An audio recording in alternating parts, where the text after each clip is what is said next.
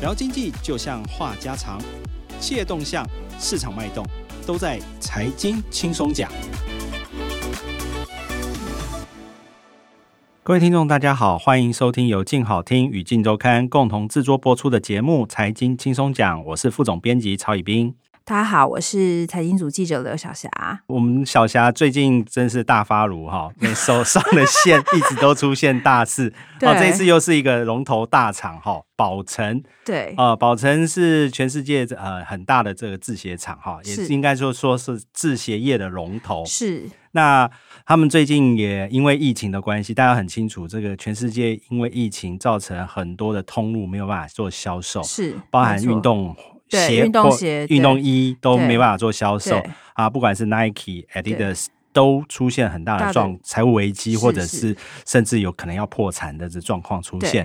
那这些帮忙代工的厂商，就是台商。对这个龙头最近出了什么状况？我们也欢迎小霞赶快告诉大家，他到底出了什么事。因为今年疫情的关系哦，包括全球很多企业大厂，譬如说像最近大家有听说像迪士尼嘛，要裁员三点二万人，然后那个 Nike 就是宝成的最大客户之一哦，然后也要裁员这样子。可想而知，就是它的代工厂当然状况也不好。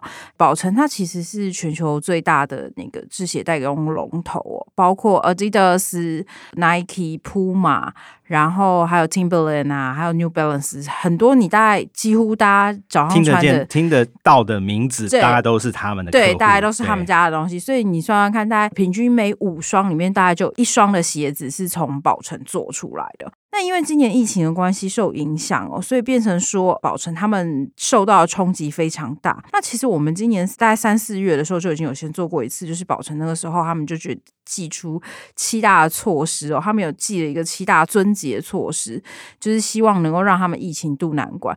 为什么他们要做这个尊节措施？有一个很大的原因是，第一件事情是因为宝成是一个家大业大的公司。那呃，因为制造业其实它是它尤其就是做鞋，它是一个劳力密集产业。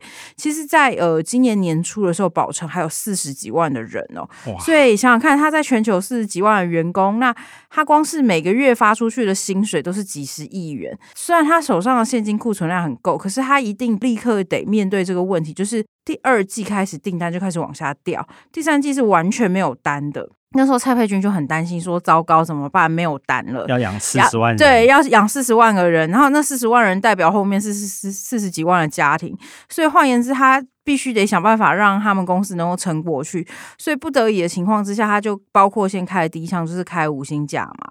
接下来就是包括他们对供应商也有一些就是延后付款的一些措施。到第三季的时候，保存的营收的状况订单有稍微回来一点点了，状况是稍微好了。可是没想到，就是因为他之前寄出的那个七大尊节措施里面有一个部分叫做优退的这件事情哦，对，惹到了另外一群人。对，那因为其实平常以前。砍人都是砍那种基层技术人，大家可能比较无感。可是他这次一动是动到上面的中高阶的经理哦，就是呃中高阶经理人就很不满，因为他们有很多中高阶经理人都是跟着宝成一起，就等于说跟着爸爸打拼啊。对，就是跟着宝成一起起来的。那尤其呃后来就因为这样，所以那十几个高阶经理人就一起决定要出走。那他们就有高阶经理人来跟我们投诉，就说他们觉得就是说，其实讲白了，宝成他是一个嗯，他现在。但是蔡家第二代在经营，蔡佩君在经营嘛？铁血公主。对，那蔡佩君他现在经营的状况是他希望以前保存是纯粹以制鞋，就是代工制鞋这一块为主。那他上来之后，他们就开始做了宝盛这一块。那宝盛是什么？其实台台湾可能比较不太知道，但宝盛在大陆有非常多的通路店哦。那他们预计其实本来希望今年能够开到一万家，但因为受到疫情的冲击，所以他们大陆的店也是开开关关，现在剩下只只剩下九千多家，还不到。一万家，跟大家解释一下，这要解释一下。宝盛其实就像我们现在在西门町或哪里看到那个卖鞋的这些店，对，哈，这个其实就是说以前他是代工嘛，对，帮这些客户 Nike 或者是 Adidas 代工。对，他现在在大陆是开所所谓连锁店，宝盛的这个通路的连锁店，帮这些客户。卖鞋子、卖运动衣，对对。那所以他这个宝盛，那他他们在大陆的名字叫 YY Sport，他们其实今年也开始在台湾有布点了。那可是同样都是受疫情的关系影响，所以他们宝盛第一季、第二季的时候状况也不是很好。但第二季的时候，因为后来大陆疫情控制的稍微比较好，所以他们。业绩有稍微回来一点点。那当初那个蔡佩君他们推动要做宝盛的时候，其实大家想就把宝盛当成像那个谁 Momentum 那一种，对，或者是那个我们在路边或者是各地看到那种专卖店、那种鞋店这样子，它就是专门在卖所有运动用品商品的店。那为什么蔡培君要做宝盛这块的原因，其实很简单，因为蔡培君看到一个东西，就是他觉得你做鞋嘛，一双鞋假设是卖你三千块台币好了。他们代工可能其实就赚二十块这样子，对，二三十块。可是如果他要是去做通路那一块，就是去做我们刚刚说的宝盛这一块，哦，它的毛利率虽然是一样，也是两三成这样，可是问题是它是用三千块的两三成去算，所以那个价格是差了十倍耶。所以那当然那个时候蔡佩君就觉得不行啊，宝存不能永远都只靠做鞋。那他们这几年就开始扶植宝盛，然后也花了很大的力气，把宝盛从原本在营收的大概就十几趴、二十。几趴，然后慢慢慢慢拉到，呃，今年大概有到四成多了。那可是你虽然看它拉到占四成多，但退休老陈就讲很不客气，他就说：“你虽然是赚钱的，但问题是你赚的钱根本不够我豫园那边亏的钱，也就是做鞋子那制鞋那一块亏的钱。”那我们去翻了他的财报，还真的是跟退休老陈讲的是一样的。他那个财报资料上面有很明显的讲说，哦，今年前三季那个豫园就是做鞋的那一块，做鞋的那一块亏了的，总共大概四十亿亿元。哇！这是宝成有史以来第一次亏钱，豫园以前也没有亏过这种钱的。大家想说，那没关系啊，那豫园这边亏钱，那宝盛那边 maybe 有机会，因为那个公主一直希望扶植的宝盛起来嘛。结果后来你去看宝盛，哦，因为宝盛它现在只有公布到第二季的，它还没有公布第三季的最新资料上面的第二季显示，它只有赚了三亿元。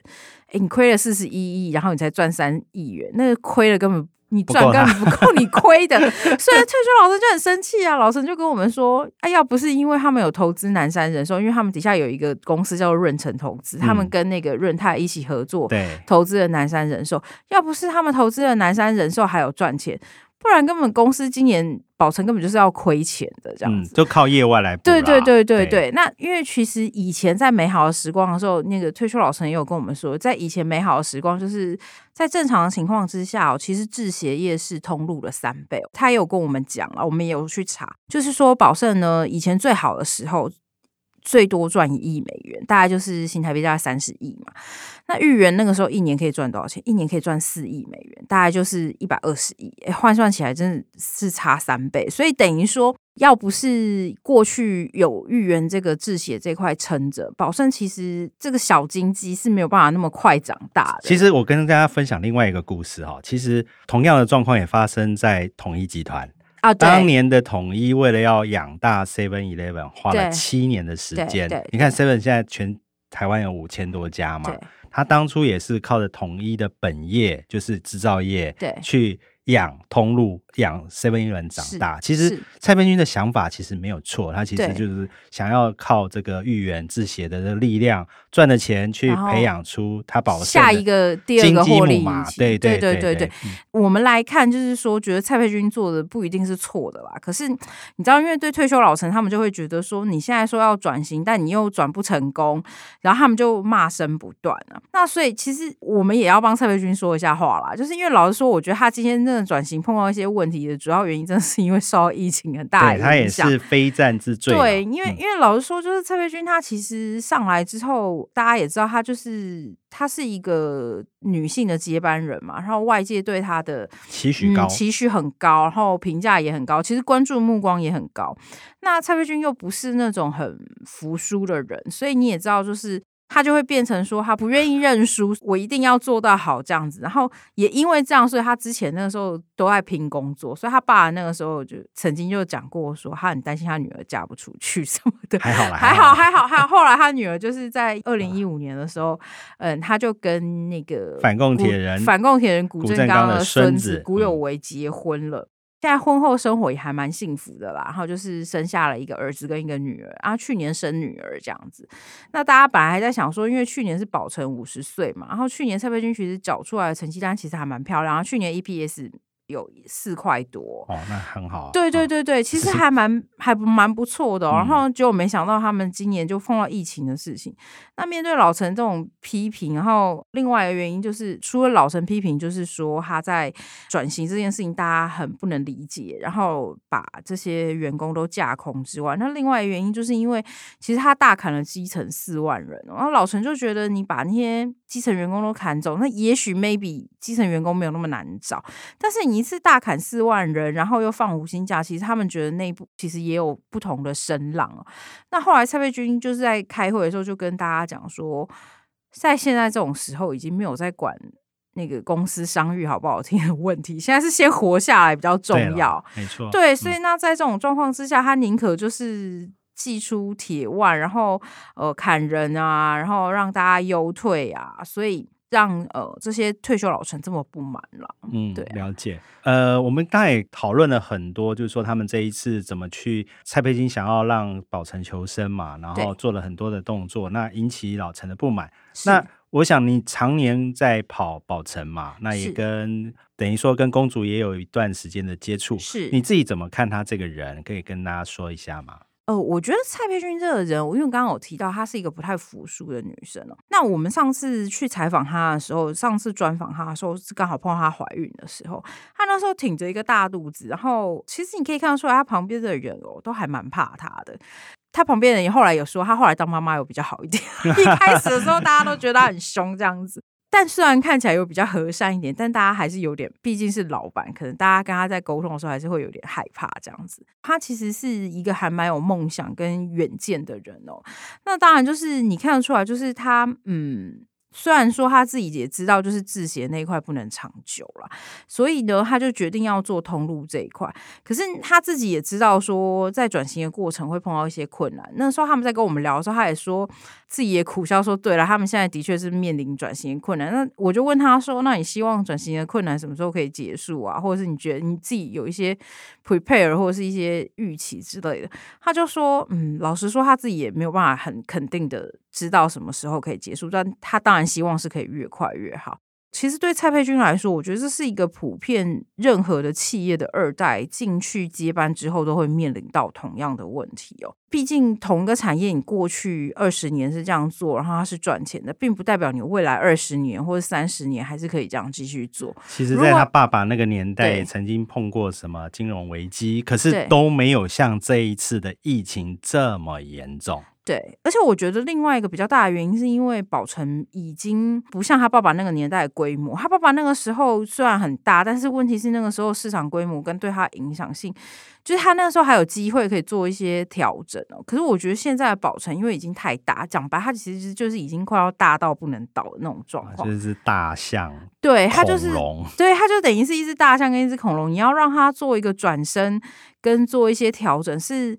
没有办法这么快的，那他变成就是得花时间慢慢慢慢去做一些调整跟转型。那其实他当初刚上任的时候，他就已经先砍过一次老陈了。对，那那个时候砍老陈的原因，大家也都知道，就是之前也有媒体报过了。他那个时候砍老陈有很多原因，就是因为其实因为外派在外面，然后有很多。油水可以捞，然后所以他们那时候就决定要做制度化的管理。那因为有制度化管理这件事情，就会跟过去的美好时光不一样，所以当然会引起老陈的不满跟冲击嘛。那当然，你这一次现在的转型的问题跟现在的冲击，就已经不像当初这样。就像老陈他们还是有点出来一个很大的问题，就是说你现在陆续把我们这些老陈换掉，可是你新的接班人新血也没有补上。应该说就是说，你如果想要淘汰这些老陈或者换掉这些老陈，你必须要有接班的梯队要出来。对，但问题是，他现在也没有接班的梯队。尴尬的事情是，他们现在中间是呈现一个中空的状况。哦，这是很严重的。对，这是一个企业断层，这是一个很严重的企业断层。那所以也变成说，这是蔡培军。必须得去面对的问题啦。那蔡文君他其实不是不知道这些问题，他也有在调整哦。可是我觉得，嗯，讲白，就像我们刚刚前面讲的，就是你一家公司这么大，你要做这种企业调整跟转型，它其实没有这么容易。你要补人。那个人进来能不能适应这边的文化是一回事，底下的人能不能适应他的文化又是另外一回事，所以以至于他的状况就变成说，因为老陈自己有讲说，他们从外面找了很多新血进来，可是后来都留不住。这也是蔡佩君自己很头大的一件事情，变成说他只能一直不断的看能不能找新血进来，然后弥补那个空缺。那有一些留得住老陈，当然就还留得下来啦。可是那些留得下来老陈，其实就是变成心态上面，呃，像像另外一个跟我们投诉的那个。退休的主管就讲很白，他就说现在留下来的人其实很像心态都很像公务人员，所以淘汰了。对，就是变成很多企业都会发生类似的问题，就变成反淘汰。那他一旦变成反淘汰之后，就变成蔡培军怎么去面对那个人事的状况，就是他一个很头大的状况。那蔡家人有跟我讲说，其实蔡培军不是不知道这件事情，他也很努力的在面对，但问题是有时候能不能 处理是。呃，你知道那个问题在哪里？你要怎么处理？跟你要怎么面对？他必须得花一点时间了。其实啊，我们看到很多的企业在交班在二代的时候，都会出现类似的状况。因为你爸爸那一代的这些老臣可能不会听你的，就像当初严凯泰，对他那时候被人家骂，对不对？他赔了那么多钱，他身边还有林心怡这些老臣，他最后。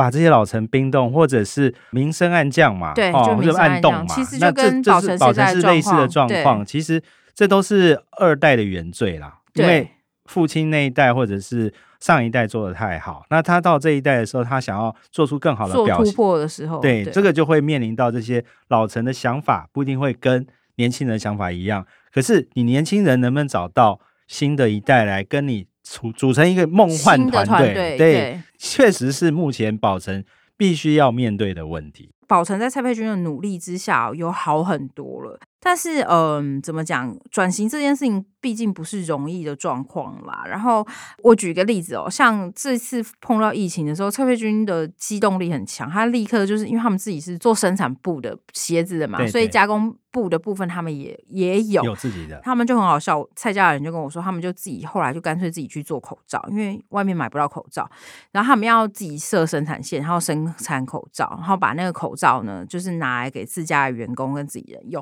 然后等到可以开工的时候，大家就可以用。我就说哦，是哦，你们这么这么积极。他就说拜托你那时候蔡培君还要去想办法去抢那个布，那个布还很难抢什么的。其实老实说，佩蒂他真的还算是认真的老板啦。那可是因为他自己本身背景是念金融出身的，所以在传产跟金融的一些观念上的过渡，他自己也必须要做一些调整了。我们今天非常谢谢小霞花那么多时间来跟大家解释宝城发生了什么事，也让大家知道就保成目前面临的所有的困境。感谢各位听众的收听，也请持续锁定由静好听与静周刊共同制作播出的节目《财经轻松讲》，我们下次见，拜拜，拜拜。想听爱听，就在静好听。